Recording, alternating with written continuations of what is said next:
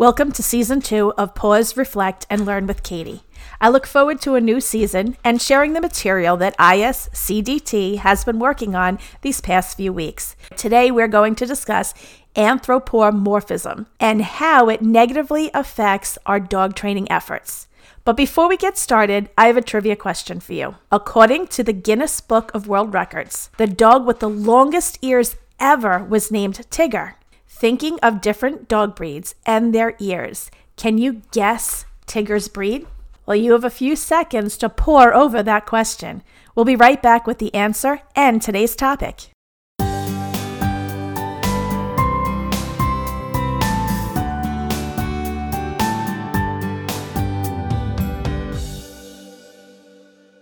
Want to learn dog training? Enroll with ISCDT. Our online course consists of 18 lessons that teach dog training and canine behavior. Students work hands on with dogs and provide a video diary of their work. Visit us at iscdt.com to learn more and enroll.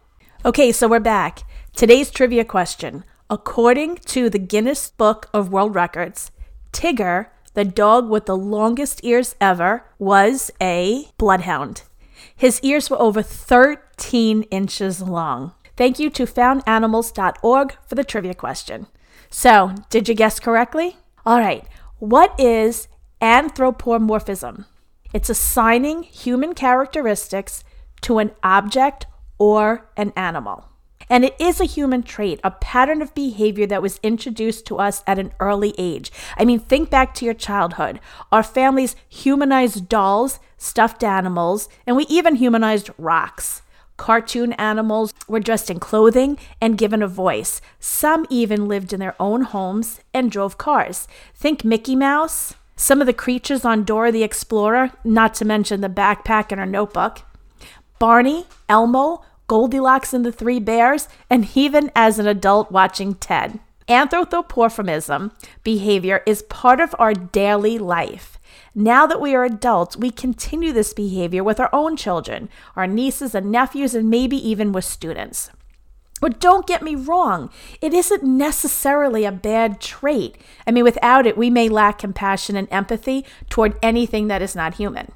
Just think if humans lacked anthropomorphism, a bond with wolves, maybe they never would have been formed more than 33,000 years ago.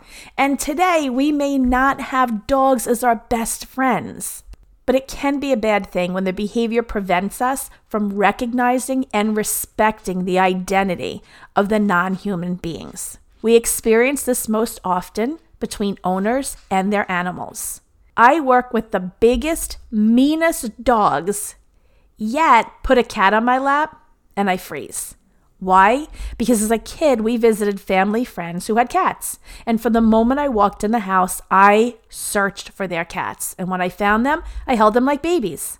See, I grew up with big dogs, so I enjoyed cradling these little cats. But most of the time, I went home with scratch marks on my arms, my chest, and my neck. Why? Because I didn't view the cats as animals. I viewed them as small babies I could carry around. I applied human emotions and behaviors to the cats. In my mind, they wanted to be cradled and rocked like a baby. They enjoyed sitting on my lap while I watched TV. And they weren't allowed to get down on the floor because they needed to stay safe and feel loved with me. The same thing rings true with dogs. With people having children later in life, they tend to treat their dogs as little furry children rather than a dog, as does empty nesters. It's difficult to accept that your children no longer need constant parental guidance and they now view you as intrusive and annoying. We still have so much nurturing to give. So we turn that nurturing to the dog. Now, I'm not implying that hosting a small birthday party for your dog is a bad thing. It is cute and it's harmless, provided that your dog doesn't fear people. But these special events don't necessarily enhance the dog's life, although it doesn't hurt it either.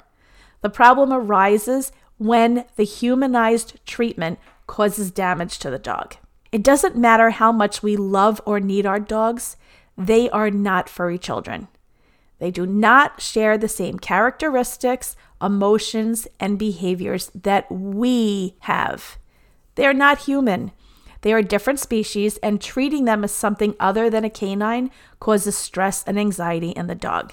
People often ask me how a career in dog training is suddenly so lucrative because they don't recall their childhood dogs ever receiving dog training. As a matter of fact, they didn't even know a single dog trainer growing up. Again, that can be attributed to people having children later in life and having smaller families. But also, when we were growing up, there were no stores dedicated to dogs, nor did you see dogs wearing jackets and snow boots. And 30 to 40 years ago, dogs were severely disciplined for infractions.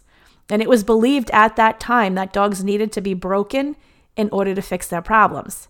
But thankfully, abusive dog training was replaced with modern dog training, where trainers began using science based training. Rather than breaking the dog, we focused on the canine mind and how dogs learn. And that is great for dogs. But unfortunately, at some point along the line, we also stopped viewing our animals as pets. And there lies the problem. We now have scared dogs, frustrated dogs, and dogs who are out of control. And if clients want to improve the bond with their dog and solve these behavioral issues, they must truly understand and respect the canine. They must understand that dogs are not human. Their species possesses, understands, and acts differently than us. Uh, while it may not be comfortable to institute some guidelines, such as keeping your dog in a crate when you're not home, because we would never do that to our children, that guideline may be exactly what your dog needs to thrive and be happy. So let's discuss some of the behaviors that we need to understand and accept when it comes to our dogs. Number one, dogs thrive with rules and guidance. Letting your dog have their way seems kind to us, but believe it or not, it's confusing for the dog. Can you imagine allowing your child to decide when they want to go to school, when they want to bathe or brush their teeth each day? Our children need parents to provide a leadership role and offer guidance, and so do our dogs. Which brings us to number two dogs need a leader, they need someone to guide them. We expose our children to new things and teach them life experiences each day. The same must happen for dogs. Number three, dogs thrive on routine. When life presents us with uncertainty, most of us feel stress. Dogs need to know that they will have access to water and food, that they will receive exercise and mental stimulation, and that their home is a safe place. They cannot feel that security when they lack a routine. Number four, dogs are natural predators. They chase, hunt, and unfortunately, sometimes they kill. I've received calls from clients horrified that their dog has killed rabbits, squirrels, possums, and birds.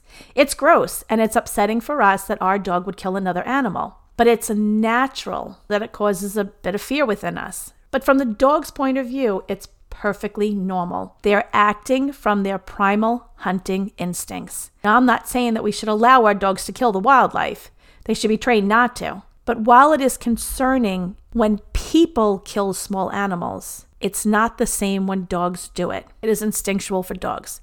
We can train them not to do it, as I said, but it is instinctual. They're not murderers.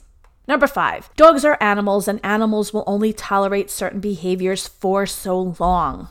This is why they should not be left alone with children, especially children who do not live in the house. And contrary to popular belief, they should not protect your child. I know people think that that's so cute when they do. They should not protect you because none of them are Mary Poppins. They're being territorial, and that's not a behavior that we want to welcome. Number six, and I will get beat up for this one, I always do, but I'm going to say it dogs do not enjoy hugs and kisses. They will tolerate it because they love you until that one day when they no longer tolerate it. You know, some may tolerate their, tolerate it their entire lives. Others may snap after a week, a month, a year of it. Even if your dog does not appear to have an issue with you hugging and kissing them. When someone else tries to hug and kiss that dog, the likelihood of the dog biting that person is much higher. So then people will say, but there was no warning, the dog just bit. No, there were warning signs, there always are. You just didn't see it. Dogs enjoy playing and petting. We have to stop doing things that we enjoy and start doing things that dogs enjoy. They enjoy playing with you, they enjoy being pet, they enjoy laying by you. I recently met someone who said that she wants a dog that she can carry around and hold all day because her her family's dog, who was 16 years old, would sit on their laps for hours and she greatly enjoyed that. It made her feel good. But a current dog is a puppy and he's squirmy every time she picks him up. And at this point now, he's starting to growl and snap at them when they're holding him. But so, what is the issue here? The issue is the owner wants a dog to hold, but the dog doesn't enjoy being held. So we have a dog who's unhappy and we have a client who's unhappy. Why? Because the client's not respecting the dog's needs and desires. She wants something to hold, so she expects the dog wants to be held. And that's not it. The dog is a puppy. He wants to explore, he wants to play. He doesn't want to be held like that 16 year old dog does. So it's causing a problem in their home.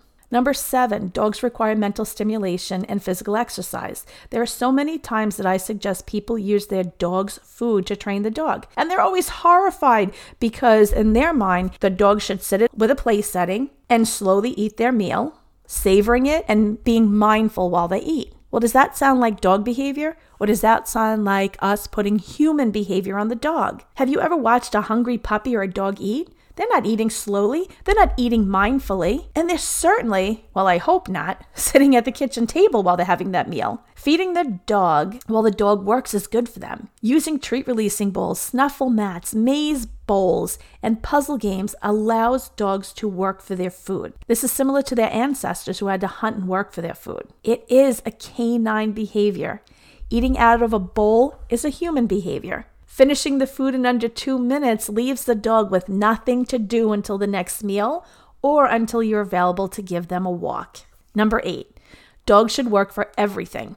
Nothing in life should be given freely. We've heard it a million times. You appreciate and take care of items when you buy them yourselves over having them handed to you. And while those words were annoying to us as kids, we have to agree in our adult minds that we know it's true.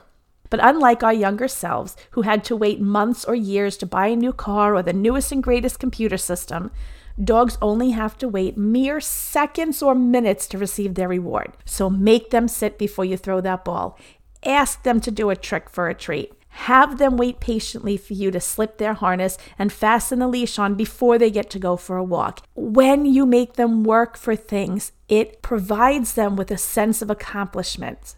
And these little acts can increase a dog's self esteem. And this is particularly important for a nervous and unsure dog. Number nine, understand that due to their instinct to survive, dogs are territorial by nature. Don't let your kids take bones from your dog. Don't let them crawl in the cage with the dog or bother the dog when it's sleeping. Let's train our dogs to drop when told, to leave it, to move away from a stressful situation. Gives give dogs space when they are enjoying a bone, a treat, or a toy, and when they're sleeping. Kids will only tolerate annoying behavior from other kids so long before they start screaming or hitting. We can only tolerate naughty behavior from others for so long before we punish or lash out at another adult. Dogs will only tolerate certain behaviors for lo- so long too. Protect your children, respect your dog, and give them their own space when they're enjoying something and when they're sleeping. Number 10, Dogs require socialization throughout their lifetime. Socializing your dog means regularly socializing the dog and not just for the first 14 weeks of life, but then keeping your dog confined within the walls of your home and the fences surrounding your yard for months and years after that. And then all of a sudden, thrusting them into a situation where other dogs are present and wanting to interact with them. Nor can you expect them to deal with strangers entering your house on a regular basis if this was not the norm for them in their earlier life. See, this scenario happens once we have children. You know, beforehand, we're working full time. So maybe we have a friend who comes over. But once that you have kids, more and more people start visiting. And once your kids reach school age, now you have kids in and out of your house all the time for play dates. So you don't want to allow years to pass in between interactions with people, animals, going for car rides, grooming, brushing, bathing, and anything else. You have to think of your future life, your dog's future life we cannot keep them in a little protective ball for a certain point of time because you don't want them to get bit by another dog because you don't want them to um, be stressed out by people. But then later in life, these things now are important in your life change. You have a life change and these things are happening. And now you expect your dog to get on board with it because they can't, they won't. It'll cause too much stress. Number 11, Socializing your dog does not mean forcing them to engage in situations that are scary. So don't allow people to interact with your dog if the dog seems a little leery of that person or frightened of that person. I, I hear it all the time, and it's my least favorite phrase. But I'm a dog person. If you were a dog person, you would not be forcing yourselves on the dog. You would not be causing conflict to that dog by offering them food or offering them something that they really want because yeah, they want it, but they don't want to have to interact with you. Instead, you have to you have to sit back Make your guests, make your visitors sit back. And if your dog decides that they're comfortable for the interaction, eventually that person can interact with your dog. And the same thing goes when you're um, socializing them with other dogs. If your dog seems fearful of dogs in a dog park or doggy daycare or something, don't force them to have to play with the dogs. You ha- should hire a trainer who will teach you how to desensitize the dog to certain triggers and then gradually make your dog feel more comfortable in those situations. I was recently camping. And while I was walking my dog, I overheard a woman yelling at her dog for not playing with the other dogs on a campsite that she was visiting. I mean, she was yelling and threatening the dog that she was going to take him back home and leave him in the trailer all by himself. She said to him, You wanted to come here, now play with the dogs. My mouth hung open as I casually listened to her yelling at this dog. I have to add that we have passed their campsite a dozen times over the camping season, and each time we pass, when the dog notices us, he immediately turns his attention away from us and looks into the trees. The dog doesn't bark at us, he doesn't even move. He is completely still until we're at a sight. Now, does that sound like a dog who wants to interact with other dogs, who likes being around other dogs? I mean, he may have wanted to go on that site, but he may have wanted to be on that site because that's where his male owner was. And he also may have wanted to go on the site because they were cooking hamburgers and the smell of the hamburgers were good to him. I don't think the other dogs were appealing to this dog all that set aside. This was not a child who understands threats and belittling behavior because he won't play with the other children. This is a dog, and it's a classic case of anthropomorphism. Number 12. Dogs should earn praise and not receive gratis praise. And that is important. It means more when the praise is genuine and when they really work for it. Number 13, dogs need calm leadership and not emotional outbursts. Don't let your dog get away with a behavior because you don't want to hurt his feelings. And then one day you explode because you can't deal with the behavior any longer. It's not fair to the dog. It's much easier if you stop the annoying or naughty behavior, such as bossy barking, right from the beginning, or any bossy behavior right from the beginning. Number 14, smelling dog butts is okay when you're a dog. Too many people yell at their dog for smelling the butts of another dog because they think it's disgusting but to a dog, it's natural. They're gathering information about their canine friend. Smelling dog butts is okay. Smelling human butts, I would stop. Number 15. Dogs find enjoyment by destroying their own toys. It stinks because we spend so much money on these toys and we're excited for a canine friend to have it, and then second later it's just in shambles. But dogs destroy things, they get great enjoyment out of it. It's not done to upset or hurt you, it's just what they do. Number 16, coddling and petting nervous, angry, or excited dogs send the wrong message. We show affection when the dog is in the right state of mind. So don't pet your dog when they're barking at a visitor or growling at someone who stops to speak at you or snaps at someone who gets too close to you because their behavior is not okay. So refrain from going, it's okay. It's not. Number 17, dogs live in the moment. When they do something wrong, address it immediately. Revisiting the negative behavior later in the day is just confusing to the dog. If your dog destroys things or have or has bathroom accidents in the house, limit their freedom. You will only teach them right from wrong when you can catch the negative behavior immediately. Number 18, there is no evidence that dogs exhibit feelings of remorse or spite. And you can learn more about that topic by listening to episode 9 of Pause, Reflect, and Learn with Katie. All right, so those were a ton of tips that can help you strengthen the bond with your dog, make your dog feel more confident, more secure, and happy. But I do realize that all of these suggestions that I gave are a hard pill to swallow for many dog owners. But as trainers, we must show clients how to achieve these goals, but do so with patience and empathy, because this is a huge mind shift for our human clients. We cannot make them feel badly for doing these things because they don't know. We have to show them in a positive manner how they can enhance their dog's life, how they can make the dog feel happier and safer by making this shift in their mind and in their actions. So we paused and learned. Now it is time in the pupcast to reflect.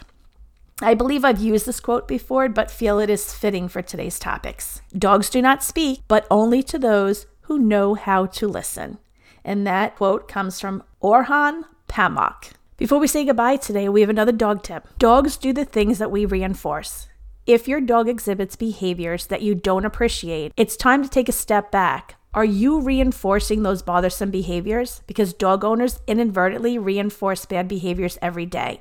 So now is the time to play detective. If your dog is exhibiting bossy behavior or other negative behaviors, find out who has been rewarding those behaviors because someone has. Is it you? Is it another family member? Well, once you learn the source, train the human offender to stop rewarding negative canine behavior, and then you will start seeing an improvement with your dog. And this is a nice lead in for our next podcast where we discuss the Premack principle, also referred to as Grandma's Rule. So we'll see you next week on Pause, Reflect, and Learn with Katie. Have a great week.